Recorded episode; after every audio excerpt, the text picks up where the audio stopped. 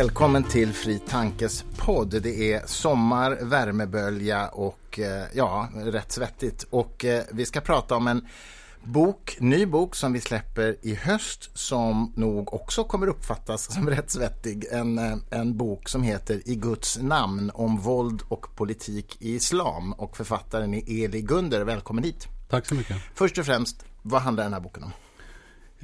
Jag skulle vilja se tre ämnen i den här boken egentligen. Det ja. ena är eh, först förståelsen av religion. Hur ska vi förstå religion? Det finns... Eh, islam specifikt? Ja, religion i allmänhet och islam i synnerhet eftersom boken handlar om islam. Men, mm. men man bör, boken börjar då med ett resonemang om hur religion rent allmänt ska förstås.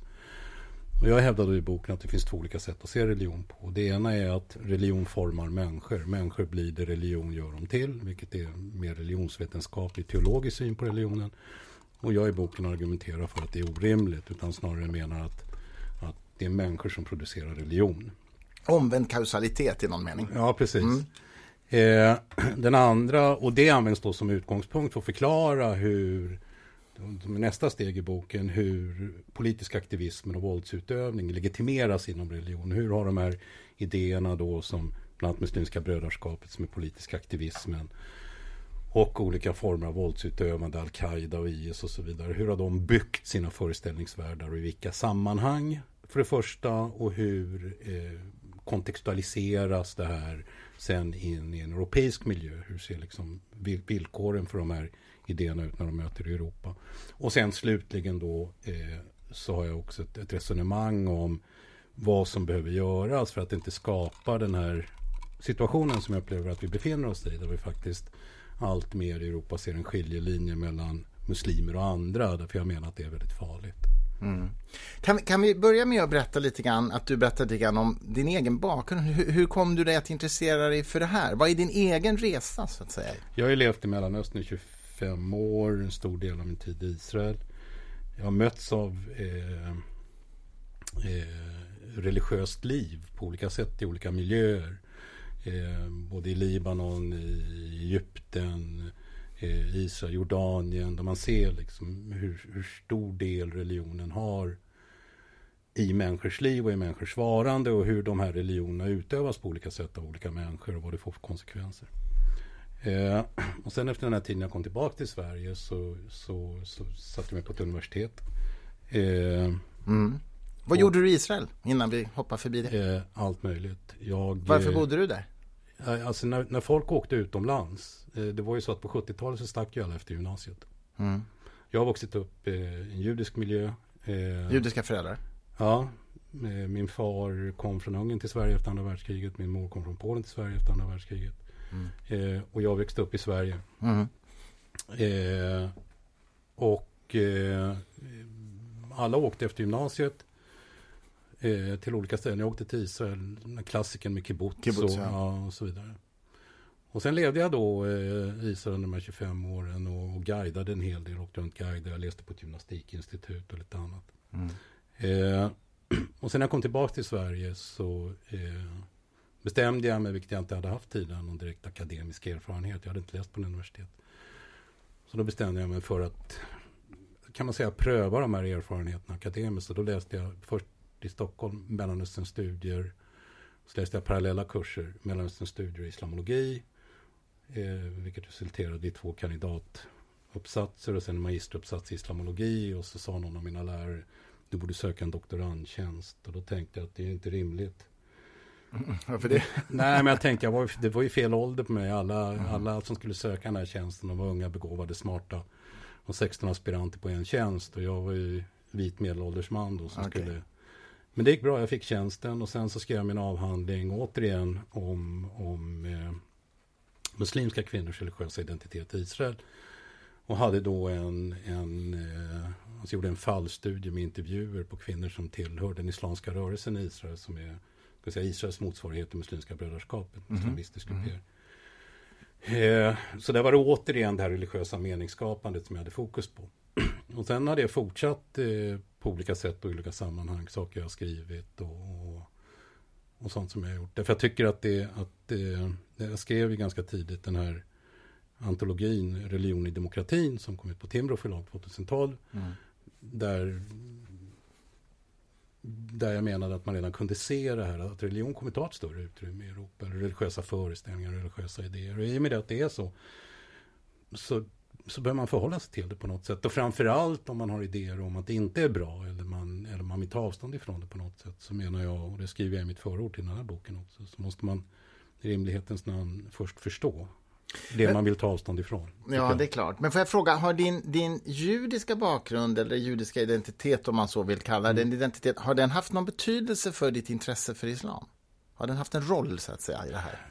Eh, det kan inte jag svara på. Därför, okay. jag, därför jag vet ju inte om jag Nej, hade okay. haft samma intresse om jag inte... Nej, det är klart. Så att det, det är inte... Men jag, alltså, det, det blir ju... Alltså det här med islam, alltså för det första så är islam närvarande i Mellanöstern och det är klart mm. och tydligt på olika sätt att islam är närvarande i Mellanöstern. Och det är inte bara närvarande som, som, som något trevligt eller positivt utan det finns ju terror eh, som är religiöst definierad på olika sätt som hela tiden drabbar Mellanöstern i form av Muslimska brödraskapet i Egypten eh, som har varit i ständig konflikt med den egyptiska regimen. Du har Hizbollah, nu i mm. modern tid har vi eh, Al-Qaida, IS, eh, Eh, och det här gör ju att, att det var ganska tidigt när jag kom till Sverige insåg att det Folk pratar, det är inte så ovanligt att man pratar ovanligt mycket om sånt som man kan ovanligt lite om. Mm. Eh, det är nog sant inom många områden i och för sig. ja, precis. Men, men, när det kommer just till religion så, så, så, så, blir det nästan ännu värre mm. lite grann. Därför mm. att det, det, Sverige har ju genomgått en, en, en eh, ganska omfattande avreligiosifiering skulle man mm. kunna säga. Eh, och, det, och det tror jag skadar väldigt mycket av resonemanget just kring frågor som jag tror är viktiga att förstå för Europas, all, alltså Europas framtid i allmänhet men också Sverige i synnerhet. Att, att, att missförstånd av vad det här innebär eller kan innebära kan, kan få väldigt allvarliga konsekvenser. Jag upplever att det finns en väldig polarisering i synen på islam och, och IS faktiskt, där man har så att säga å ena sidan en, en, en, en pool som säger IS har absolut ingenting med islam att göra mm. överhuvudtaget. Och sen så en annan pool som säger, de extremt islamfientliga mm. polen som säger att IS gör precis allting rätt enligt islam. De gör mm. precis det som islam kräver av dem. Vad, vad säger du om de här två? Ja, det är det jag menar då är, är liksom det religiösa eller det, det teologiska perspektivet. Ja. Eh, där, där, där, man menar att religionen har en essens. Alltså det finns en, en, en, en religion, i religionen finns en kärna. Och den här kärnan illustreras liksom. Det betyder att religion bara kan utövas på ett visst sätt. Mm. Eh, och för religiösa människor då så, som, som är goda så att säga så är mm. all, all, all, all brutalitet som utförs av religiösa människor är icke-religiöst. Mm, misstolkning. Ja, det är en misstolkning. Och, och IS är då precis samma sak, fast tvärtom. Där man säger att alla som inte utövar religion som vi menar att den bör utövas också är en misstolkning. Mm. Mm. Det intressanta med de här polerna är att de möts exempelvis av vad, vad man kan kalla då för muslimhatare på ena sidan mm. eller sådana som vill acceptera allt. Mm. Därför muslimhatarna eller islamhatarna, de säger samma sak. Islam har en fast kärna mm. och det illustreras av IS. De gör rätt alla som säger att de är religiösa, muslimer och homosexuella exempelvis, har moskéer, eller egalitära eller, eller fredssträvande eller omtänksamma och kärleksfulla, de är inga riktiga muslimer. Ja, och där förenas alltså den våldsutövande religionsutövningen och islamhatarna med mm. varandra och sen förenas de här goda muslimerna, om vi ska kalla dem för det, eller den goda religionsutövningen med de här som också är religiösa men som menar att om religion utövas på ett fint sätt så är det bra, annars är det inte bra religion. Ja, just det. Ja, just det. Ja, och det är ett missförstånd som gäller även kristendomen och judendomen. Mm. Du kan ju hitta samma sak där när man säger exempelvis att kalvinismen eh, legitimerade apartheidregimen i Sydafrika. Mm. Eh, så, men det, var, det var ingen sann kristendom blir det omedelbara. Exakt. Och jag menar, ur ett religionsvetenskapligt perspektiv så menar jag att det finns inget sånt. Nej. Utan religion blir resultat av dess utövare. Så de mm. som slår ihjäl människor i Guds namn, de är lika djupt religiösa och troende som de människor som utövar sin religion med mycket kärlek och omtanke. Mm. De två kommer naturligtvis inte överens heller, men det är en annan historia. Nej, just det. det är alltså, nej, men jag förstår. Det där är väldigt intressant. Och det är väl, om jag förstår det rätt, precis det här som din bok handlar om, nämligen hur våldsbejakande islam faktiskt kan vara meningsskapande. Absolut. Och moraliskt försvarbart mm. för utövarna, så att säga. Precis. Berätta om det då. Hur går det till? Ja, men jag menar ju då att, att, att, att, att, att vi har ett missförstånd när vi säger att, att de här människorna som slår ihjäl, slår ihjäl andra och så vidare, vi idioter, dumma i huvudet, inte fattar att de de är bara radikala och extrema. Det är klart att man kan använda begrepp som radikala och extrema, men det viktiga att förstå det är att de här människorna gör ju det de gör för att de tror att det är rätt. Mm. Det, de menar att det är moraliskt försvarbart att slå ihjäl människor. De har alltså producerat en berättelse som dels ger dem mening, men också ger dem en övertygelse om att de har en moralisk resning som står över de andra, som legitimerar det här. Det är egentligen inget nytt. Jag menar, om man tittar på nazister exempelvis under andra världskriget så var ju deras idé om att judar behöver utrensas från deras perspektiv sett moraliskt försvarbart. Mm. Annars hade de inte gjort det. Nej. Det är bara det att det blir så kontroversiellt att tänka i de banorna därför att vi har ofta en uppfattning om att moral är entydig. För oss är den det. Mm. Jag menar att, att de har fel. Mm. Men jag förstår att de ser sig eller upplever sig vara moraliskt överlägsna och med den här moraliska överlägsenheten också eh, ger sig rätten att göra det de gör. Mm. Och det jag menar i det här fallet och det som kanske är en av poäng, bokens viktiga poänger det är att om vi inte ser skillnaderna i de här olika företeelserna, politiska aktivismen, eh, de, de våldsutövande ideologierna och inte förstår hur de bygger sin berättelse så kommer vi inte heller klara av att befria oskyldiga från misstankar. Nej, precis. Och det är liksom en av bokens syften, vilket tydliggörs redan i förordet. Vi kan inte se skillnader på muslimer och muslimer och muslimer om vi inte förstår de här två eller de här tre olika fenomenen. Och, och, det är väldigt farligt, därför det riskerar att göra att vi misstänkliggör människor som inte förtjänar det. Jag tycker det finns en nyckelmening i din bok och den är just att, att, att förstå det här är avgörande för att kunna bekämpa fenomenet och samtidigt garantera att oskyldiga inte misstänkliggörs. Mm. Det är precis det du säger. Mm.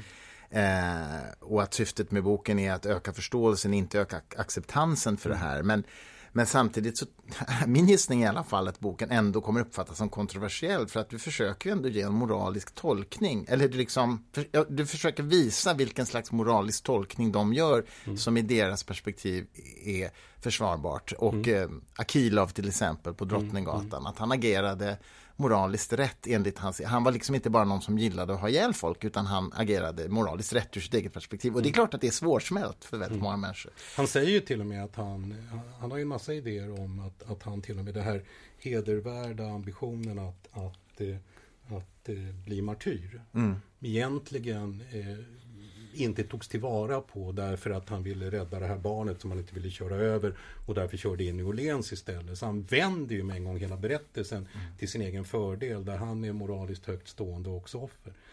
Alltså folk, jag utgår ifrån att när jag har skrivit något så kommer människor förstå det precis hur de vill och jag kan inte hindra det. Nej. Men jag menar också att om varje rimligt förhållningssätt till någonting som man vill bekämpa eller som man vill förhindra måste kunna vara att man förstår vad det är man tar avstånd ifrån. Mm.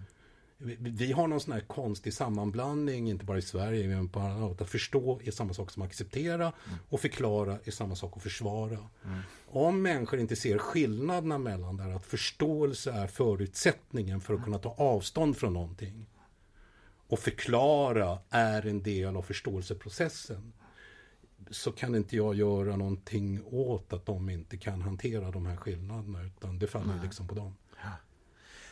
Men kan du säga någonting då om, om hur den här moraliska eh, moraliska strukturen ser ut? Liksom? Hur, hur är det de faktiskt resonerar?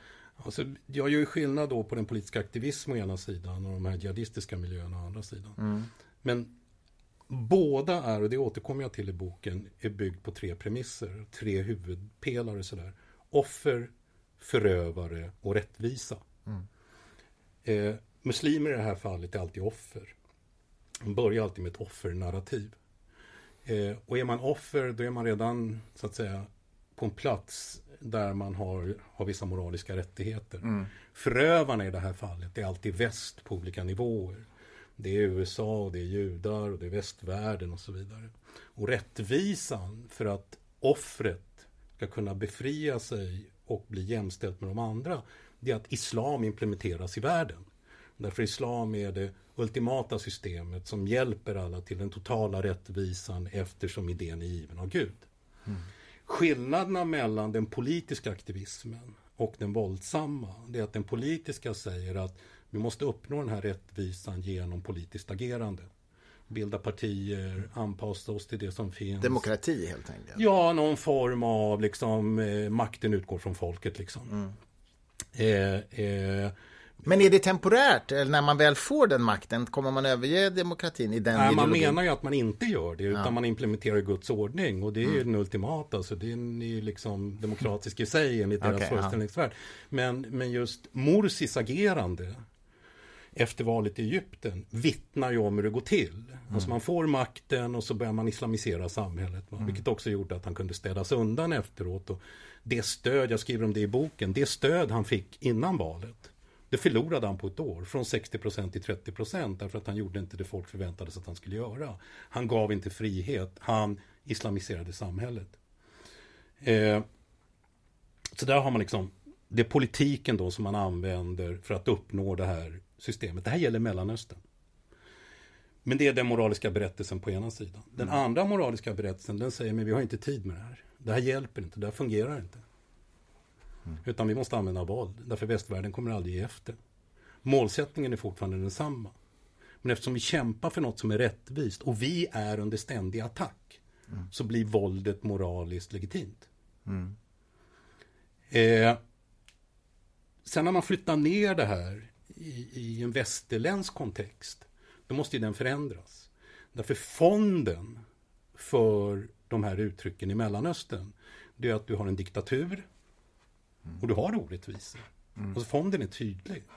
Det går att se de här arabiska diktaturerna som, som exempelvis eh, avrättade Muslimska brödraskapets eh, medlemmar på olika sätt som ett hot. Och du kan visa på människor som är fattiga och har det svårt och säga att om vi bara får rätten att hjälpa er och överföra islam så blir vi av med de korrupta diktaturerna som dessutom har varit sekulärt tvingande. Man har liksom bekämpat religionen, de arabisk-socialistiska systemen och så vidare. Så på den nivån så är fonden klar. I Europa blir det plötsligt problematiskt. Därför diktaturen är borta. Mm. Det finns ett helt nytt fenomen. Det vi kallar för en sekulär demokrati. Mm. Eh, och välfärden fungerar hyfsat. Så man kan inte vinna röster på att dela ut blöjpaket längre. Resursen är inte längre folket utan resursen blir plötsligt de europeiska bidragssystemen. Som gör att man kan manifestera sig, etablera sig och, och skapa en, mm. en för den jihadistiska rörelsen utgår inte makten från folket. Makten utgår bara från Gud. Mm. De menar att de här politiska, den, den, den, politiska rörelsen egentligen är, är oreligiös i det att den säger att makten utgår från folket. Därför det är Gud alena som ska tjäna. Är det hädelse nästan? Ja, det är nästan hädelse. Ja. Alltså de politiska aktivisterna och de salafit-jihadistiska rörelserna är ju varandras fiender egentligen. Mm. Eh, men våldet har ett syfte att skapa en rättvisa. Om man har under en lång tid. Al-Qaida, Zawahiri. Det börjar redan egentligen med, med, med eh, de, de, olika salafistiska rörelserna i samband med det Osmanska rikets fall. Där man liksom plötsligt stod inför en situation där islam inte lyckades skapa bra samhällen. Eh, det föll ihop helt enkelt. Kalifatet pajade och då fanns det två sätt att se på det. Det ena är att islam inte funkar. Det andra att säga att det implementerades fel. Mm. Och då sökte man möjligheten för att implementera rätt. Och där kom salafismen in som någon slags renhetslära. Där man hittar en massa begrepp där man ska städa undan allt sånt som korrumperar islam eller förstör och så vidare. Och ur det här växer då också det här våldet och möjligheten att med våld implementera det som ska få människor att leva ett bättre liv. Och där skapar al-Qaida då, och Zawahiri och så vidare en, en, en, en lång, alltså en tråd av konspirationsteorier och berättelser som hela tiden visar att väst är det onda, muslimer är det utsatta, vilket legitimerar våld för att skapa en rättvis värld där islam styr. Mm, jag förstår. Du, ehm, eh, den här islamistiska antisemitismen som mm. ju talas om mycket. Mm. Vad var kommer den ursprungligen ifrån? Det är väl en helt annan antisemitism än den högerextrema antisemitismen? Eller är det inte det? Ja, I någon mening så är det inte det och i någon mening så är det det. Den, den, alltså den islamiska antisemitismen har ju samma rötter som den kristna. Alltså okay. man, man identifierar sig mot en religion som man tar avstånd ifrån. Den kristna antisemitismen så vill man ju, det, det, alltså båda de här religionerna har ju sina universella anspråk. Alla ska bli kristna, alla ska bli muslimer. Så alla som inte vill bli det, och framförallt judar som kom först, de blir ett problem. Mm. I kristendomen definierade man sig mot judar i kyrkomötena. Islam samma sak. Det finns en religiös antisemitism. Men i kristen, kristen antisemitism handlar det väl också om att man menar att det är judarna som dödade Jesus? Ja, och i den, i den muslimska berättelsen så är det då judar som försöker hindra Muhammed från att föra fram sina idéer. Okej. Okay. Mm -hmm. ja. Så, Då förstår jag. Så, så, så att judar används som det man inte är och som mm. ett problem. Så där har du den religiösa antisemitismen.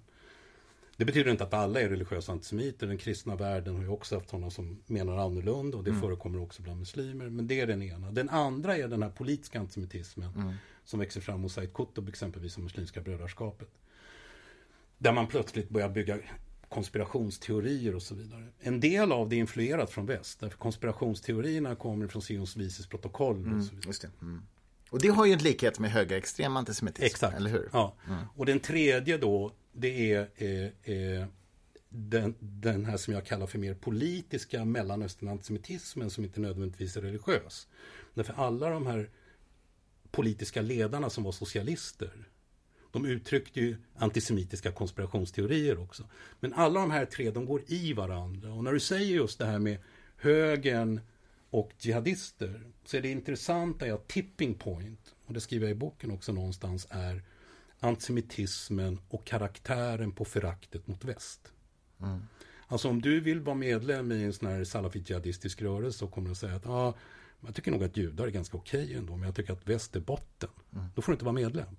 Okay. Du har inget där att hämta. Okay. Skulle du säga liksom att jag hatar judar av hela mitt hjärta, men jag tycker västvärlden som den ser ut nu, öppen och fin och sådär, är ganska okej. Okay. Då har du inte heller något där att hämta. Utan du måste liksom... Ogilla båda. ja, du måste liksom verkligen från ditt innersta, det är karaktären på det här föraktet. Och det har du inom högern också. Okay. Där har du också samma, samma tipping point på något sätt. Om du tittar på högerextrema rörelser. Där är det också judar och när man kallar för det globala, öppna väst. Mm. Liksom. Det är det nazister är emot. Det är det man, man, man, man, man anklagade med en massa begrepp som kosmopolitiskt. Kulturmarxism. Ja, kulturmarxism och så. Allting som inte är så att säga etno-rent. Mm. Vitt, rent. Alltså, det är liksom att, att, att besudla det autentiskt rena. Mm. Och den här autenticitetstanken den tar jag upp i boken, därför den är ju alltid livsfarlig. Alltså vill man hitta något som är autentiskt rent, då har man en väldigt tydlig karaktär. Då blir också fiende och det som är dåligt också väldigt tydligt. Mm. Och salafister så är det autentiskt rena. Jag säger salafister lite slarvigt här, men jag tydliggör skillnaden mellan olika salafistiska rörelser i boken. Eh, för alla salafister är ju inte våldsbejakande. Precis, tvärtom. Eh, och, det, och, det, och, det, tydliggör jag i boken i, i, i ett avsnitt där jag peka på de här olika skillnaderna. Men det återigen, då, då, då blir frågan den, hur är det möjligt? Då är man tillbaka på ruta ett igen. Mm. Därför sociala och politiska sammanhang ger människor möjlighet att plocka begrepp och idéer ur Koranen och fylla det med den sociopolitiska samtiden och dra iväg och skapa mening i en berättelse där man eftersträvar makt eller identitet mm. eller, eller vad det nu kan vara. Men skulle du säga att våldsbejakande jihadister är salafister? Alltså att i andra riktningen? Ja, alltså jag skulle vilja säga så här att de som är, alltså det, det finns ju ett begrepp där som, som kallas för eh, eh, eh, salafi jihadistiska takfirister. Alltså det, jag tror att det, eller jag skulle säga så här. Den våldsbejakande idén kommer ur salafismen därför att salafismen är väldigt fyrkantig till sin natur. Det är väldigt lätt att fylla mm. begreppen med de här våldsidéerna, för det första idéerna och begreppen används på olika sätt och fylls med olika idéer. Och det är ganska komplicerade teologiska resonemang som förs. Men på grund av fyrkantigheten så blir den väldigt lätt för människor med begränsade förmågor att också ta emot den. Därför det är rätt och fel, svart och vitt, bra och dåligt. Mm. Jag menar, Akilov eh, tillhör inte någon, någon liksom världslig intellektuell elit direkt. Nej, men, han men, men, men, han, men han kunde genom den här väldigt enkla svarta vitberättelsen eh, dels få mening med tillvaron, dels förstå vad som är bra och dåligt, rätt och fel. Det som jag skriver i boken. Han, han kunde, och det där är ett begrepp som återkommit också, han kunde från att vara någon slags andra klassens västerlänning så kunde han i ett svep bli en, i, i vissas ögon en första klassens muslim mm. som dessutom utför något som är väldigt centralt och viktigt för en hel muslimsk gemenskap som är under någon slags belägring. Mm. Mm. Men tror du att han, han, han ville bli martyr egentligen? Han ville ja, dö. det är det han säger i alla fall. För jag tänker att det måste ju vara rätt trist att sitta i fängelse resten av sitt liv så att säga. Ja, han har ju inte lyckats riktigt. Jag tar upp det i boken, jag har ett avsnitt om martyrskapet. Mm. Martyrskapet är ett ganska nytt fenomen bland sunnimuslimer. Det, det fick ny fart under kriget Iran-Irak, men egentligen alltså den traditionella uppfattningen om självmord inom sunni-islam det är att Gud har givit liv och därför så är det också Gud som tar livet. Och det innebär också att, att det är en synd liksom att, att ta sitt eget liv. Så han kan inte begå självmord i fängelset? Det går emot hans tro. Ja, alltså så skulle man ju kunna se det. Men, men i och med det att man att, att det här fick ny fart eh, så blev möjligheten att göra något gott genom att offra sitt eget liv hamnade plötsligt i en religiös kontext som man kunde, som man kunde ta det här beteendet och förklara det med religiösa föreställningar som att eh, eh, förhindra det dåliga uppmuntra till det goda. Eh, bekämpa fienden eller de ogudaktiga. Och att offra då livet för något gott, det blev det ultimat goda. Att hela den här martyrskapsidén, den, den eh, fick sin kraft under de här åtta åren, kriget Iran-Irak. Sen började den användas i Libanon, Eh, och då visade det sig att med väldigt få medel kunde man skapa väldigt mycket effekt. Mm. Eh, jag tror ju inte, han, han kommer ju ha väldigt svårt, eh, en sån här Akila. Nu vet inte jag vad hans situation är och vad han tycker och tänker just nu. Men, men eh, det blev ganska tydligt att, att för att självmordet ska ges så att säga, den status som att bli martyr mm. så behöver den utföras mot något eller någon som är definierad som ond. Mm det vi kallar för självmordsterror. Det vill säga alltså människor som spränger sig i luften, åker in med en bil någonstans och dör liksom för att man försöker krossa väst. Det är ju eh, tvärtom i deras värld. I deras värld är det att man offrar livet för något. Mm, jo, jo ja, men jag förstår. Men samtidigt så sa ju Akilov att han skonade ett barn som han inte ville köra på. Därför körde han in i Åhléns istället. Ja. Och samtidigt som ju man använder barn som självmordsbombare vet jag på vissa ställen. Han körde över ett barn också. Ja, han gjorde ju det. Ja, precis. precis. Men, så fin finns det ingen oskyldig, så att säga, enligt den här ideologin, som man bör skona? I väst? Nej, det där, det där är något som, som Zahiri reder ut då när, han, när, när, man, när man börjar producera de här tankarna som jag går igenom i boken.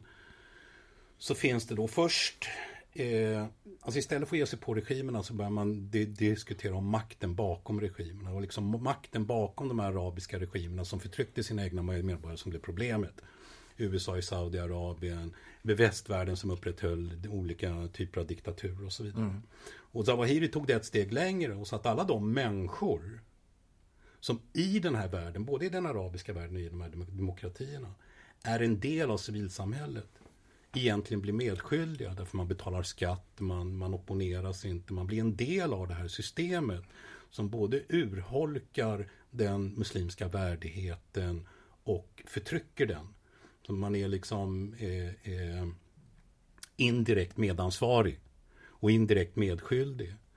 Eh, och då finns det egentligen inga, inga i deras värld som är, som är oskyldiga.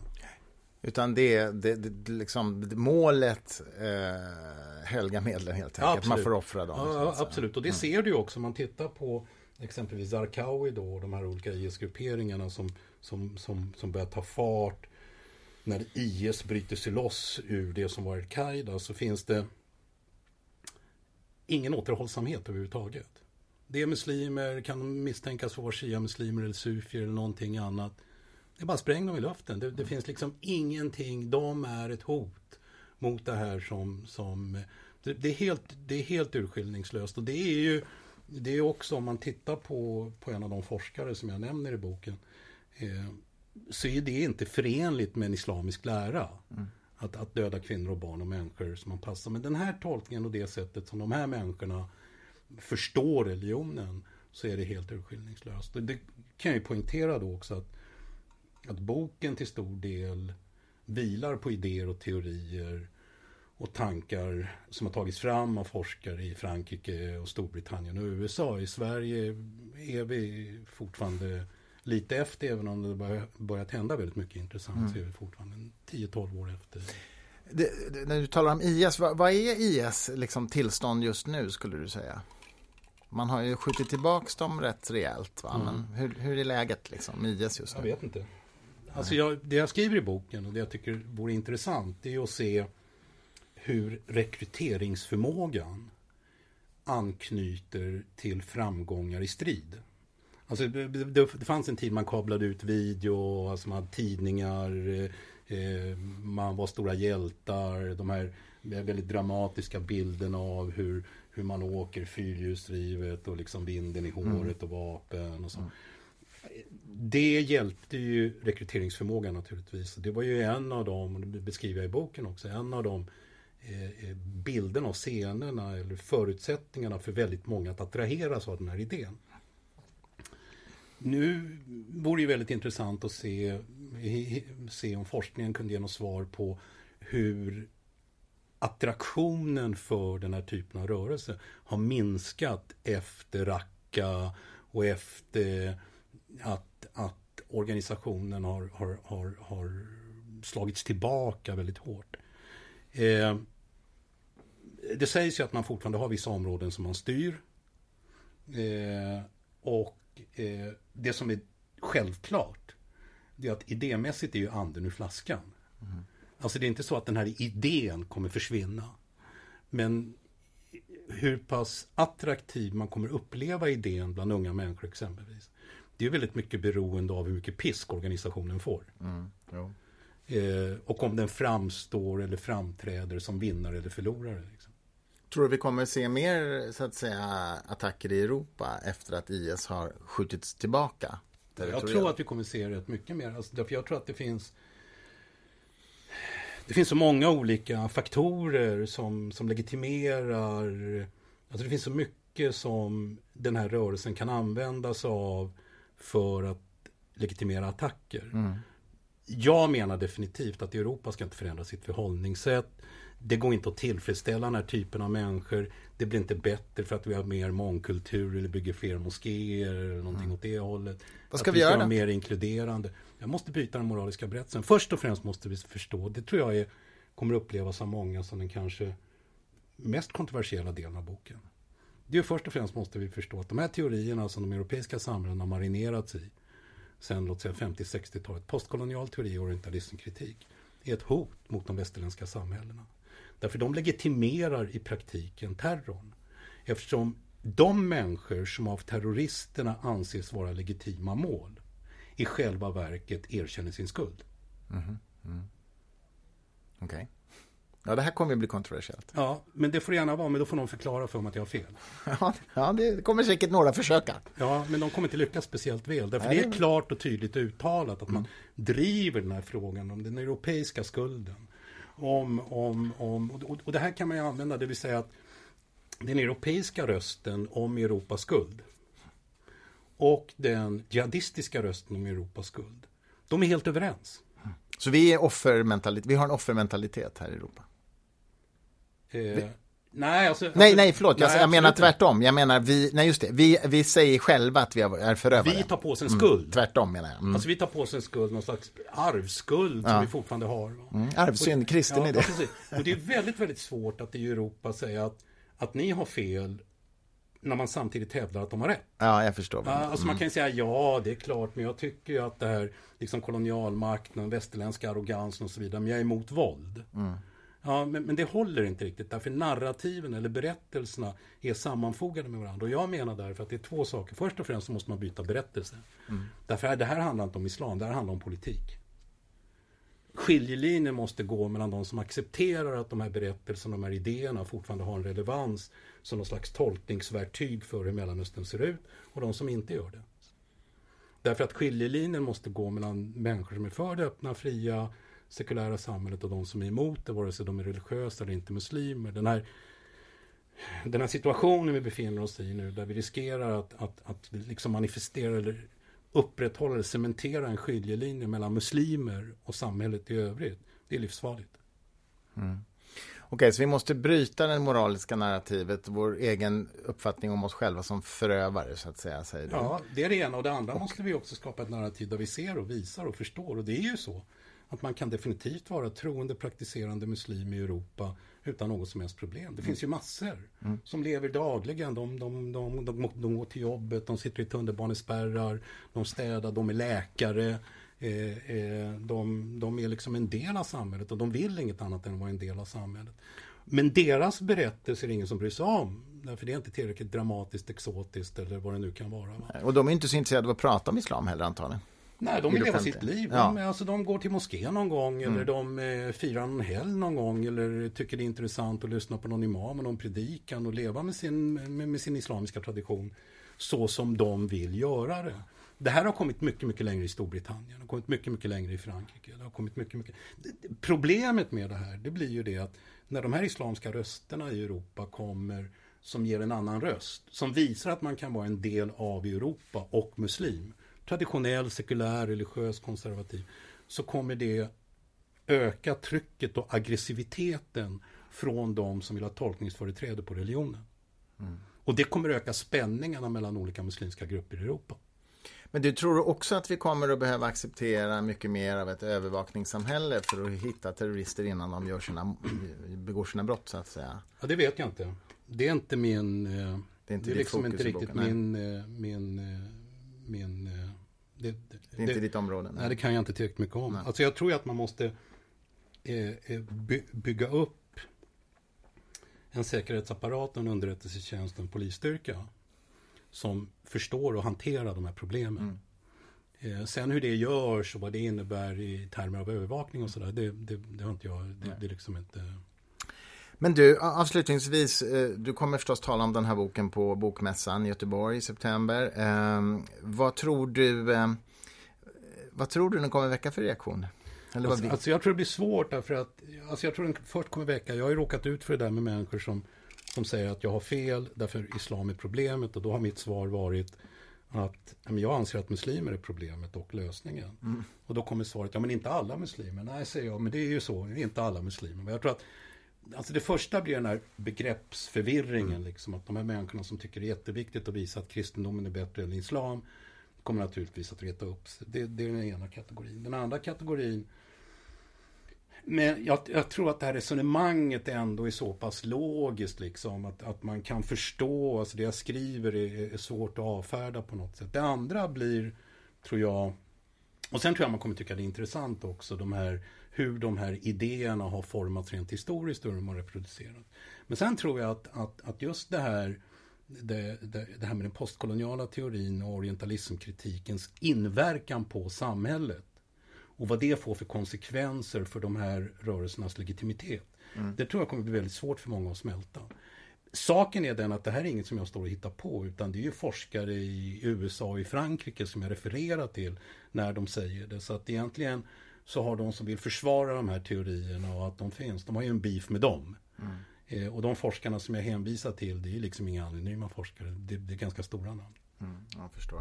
Ja, det blir spännande att se hur den här boken tas emot. Tack för att du var med, Eli Gunder. Tack, Christer.